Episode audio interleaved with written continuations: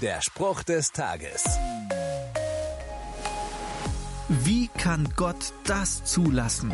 Klagend und verzweifelt die Frage und dahinter steckt oft ein Gottesbild von einer mächtigen Person, die dreinschlägt und Power ausfährt, wo es nötig ist. Aber Gott ist oft ganz anders. Der Prophet Elia aus dem Alten Testament hat das auch erlebt. Er sitzt gefrustet und verzweifelt in einer Höhle am Berg Horeb und ein Engel sagt zu ihm, stell dich in den Eingang der Höhle, Gott wird vorüberziehen.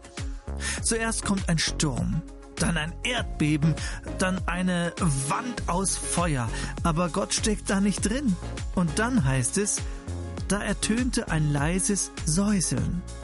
Darin offenbart sich Gott dem Elia und es kommt zur Versöhnung. Mein Tipp, achte auf die Stille.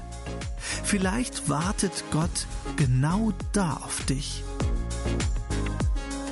Der Spruch des Tages steht in der Bibel.